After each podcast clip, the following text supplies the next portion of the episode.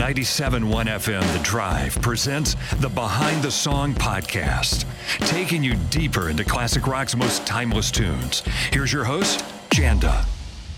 The best songwriters have a way of writing about their own experiences that give us fans something we can relate to in their songs. When Tom Petty's back was up against the wall on the first of his many battles with the record labels, he, still in his 20s, wrote a song that punched back. And we've been cranking it up ever since. No other rock song sounds exactly like it. And he wrote the lyrics in about 10 minutes. This is the story of Refugee. If you like this episode, give it a like at the end and don't forget to hit that subscribe button. All these crazy alien stories can't be true, can they? Hey, it's Stephen Diener, host of the Unidentified Alien Podcast. And whether you're new to the conversation or have been looking into it for years, you need to check out the fastest growing alien show out there, the Unidentified Alien Podcast, or UAP for short. There's a crazy amount of alien encounter stories out there from all over the world. And the beauty of it is that I bring them all to you and let you decide what you believe. Download and subscribe to UAP on any of the major podcasting platforms. And you can also find it on UAPpodcast.com. When Jimmy Iovine heard Refugee and Here Comes My Girl, he, as the band's co producer, said to Tom Petty, You don't need any more songs. Something he says he had never said to any artist before or since. But of course, Tom Petty and the Heartbreakers did have more songs. End to end, Damn the Torpedoes, their third album, released in October of 1979, is so good that it continues to stand out as a high water mark of the album rock era. It was the first of a trilogy of albums produced by Iovine for the band, and it came at a make or break time. So let's trace back through some murky music business waters here. The previous two albums had been released on Shelter Records, a workshop type label owned by Denny Cordell, a British record producer, and Leon Russell, one of the artists Cordell had worked with. The label was distributed by ABC Records with a main office in Los Angeles. Russell, a Tulsa native, opened a satellite office and studio in his hometown. And among other things, Shelter became a home for other great Oklahoma artists like Dwight Twilley and J.J. Cale. That was a label environment that was artist friendly. And Tom Petty and the Heartbreakers could appreciate and find a kindred musical spirit with many of the bands that they were on the roster with. But after Leon Russell split from Cordell in 1976, Cordell became the sole owner of Shelter Records, and eventually, contract trouble followed. By the time Tom Petty and the Heartbreakers were ready to record the follow up to You're Gonna Get It, it was announced to the band that their contract had been assigned to MCA Records when ABC Records was sold to MCA. Tom Petty was taken by surprise and maintained that their contract could not be sold without his permission, and took a stance that the contract was then null and void, refusing to be, in his words, bought and sold like a piece of meat. Worse, he had naively signed over all his publishing rights as part of the original contract. And publishing is where songwriters make the lion's share of their money, so he was really in a bind. He proceeded to tell them that he would self release his new material at his own cost, and he quickly got into about a half a million dollars in personal debt with recording costs. MCA responded with a lawsuit, suing Petty and the band for breach of contract, which prompted Tom Petty to cleverly file for bankruptcy and threaten to shelve his new album as a strategy to get out of the whole mess with MCA.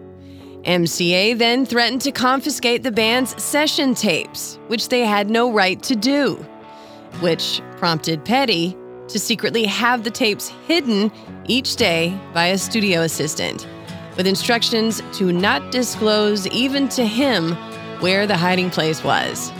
But it was the bankruptcy filing that did the trick.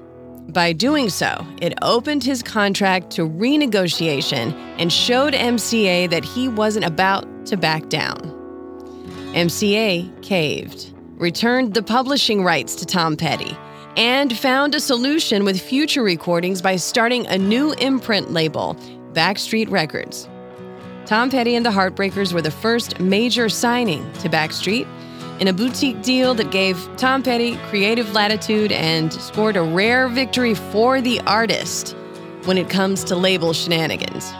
It was a long way to go around the problem of Petty's issue with how MCA had treated them with the shelter sale, but a compromise was reached to mutual satisfaction, and he and the band charged on, more determined than ever to make their third album a success. The album title, Damn the Torpedoes, comes from a phrase that dates back to the Civil War.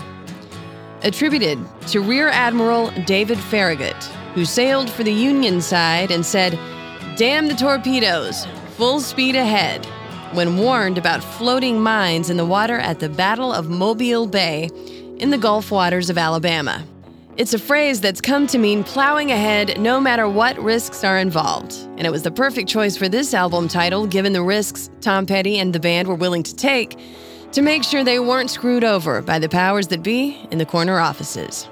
It was the first of a trilogy of albums co produced by Iovine for the band, after working out an introduction to Tom Petty via connections at Shelter and he brought with him the work ethic that had led him from being a tape operator on John Lennon's solo work to becoming the engineer on Springsteen's Born to Run album and then producing the Easter album by Patti Smith.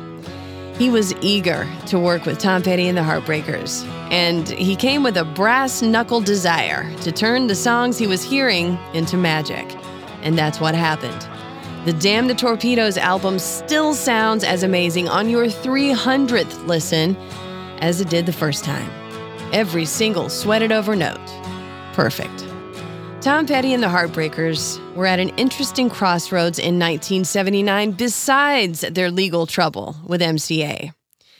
They weirdly fit in a cross section of musical styles blue collar bar band, southern rock, power pop, new wave, British punk rock. No one, before or since, can make the same claim that a band from Los Angeles by way of Gainesville, Florida, could appeal to such a wide variety of styles, all of which were relevant in 1979. Because of their ability to appeal to just about anybody, from the skinny tie, spiked hair set to the long hair, dirty jeans set, they were pegged as the future of rock and roll when Damn the Torpedoes was released. Tom Petty's answer to this was priceless. He said he didn't want to be the future of rock and roll, he wanted to be the present.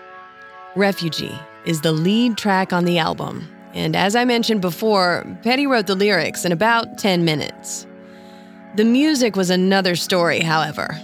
As was typical of the band's process, guitarist Mike Campbell wrote music for a demo, recorded it on a four track, and then shared it with Petty.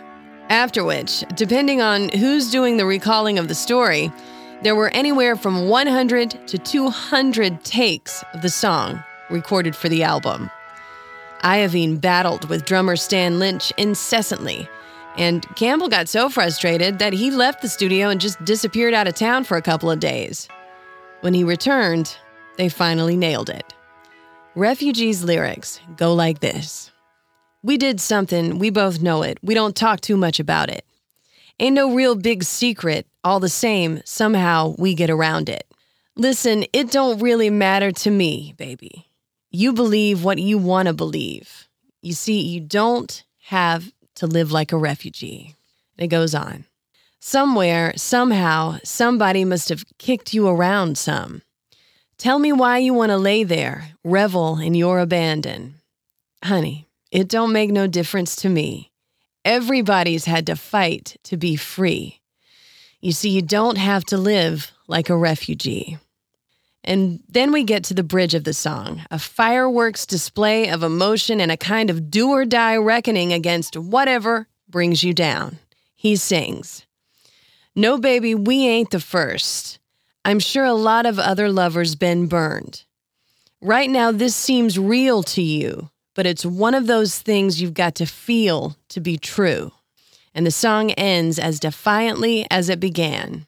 Somewhere, somehow, somebody must have kicked you around some. Who knows, maybe you were kidnapped, tied up, taken away, and held for ransom. It don't really matter to me, baby. Everybody's had to fight to be free. You see, you don't have to live like a refugee. It was the song American rock didn't know it needed until it came punching through the speakers. And there's something about the fight in Tom Petty's voice when he sings the word true that feels like more than a rally cry. Mission accomplished with Refugee. It went to number 15 on the Billboard Hot 100 singles chart. And when a no frills video of the band was shot with Tom Petty walking around backstage and singing these lyrics directly to the camera, it became a staple of early MTV. Damn the Torpedoes was a breakthrough for the band. It was their first top 10 album, peaking at number 2 on the Billboard chart, and only kept from the top spot by Pink Floyd's The Wall.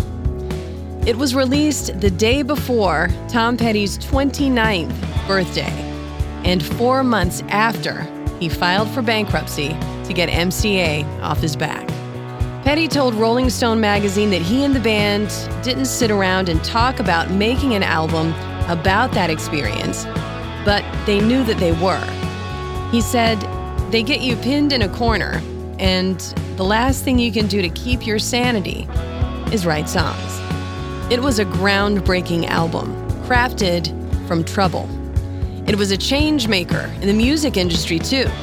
Tom Petty's stick to his guns attitude showed the industry that artists couldn't be treated like a commodity. And the truth of the matter is that without the artist, there isn't anything else. And by writing Refugee, Tom Petty and the Heartbreakers in turn gave fans a reminder that a little fight and a little bit of luck will go a long way. Even if you feel like you're losing whatever battle you're in. I'm Janda, and this has been Behind the Song. Special thanks, as always, to Christian Lane for the music you hear on these podcast episodes. Give us a like and subscribe, and check us out on TikTok. You can find me on the air at WDRV.com in Chicago, weekdays from 9 to 2 Central. On the way, much more classic rock and roll.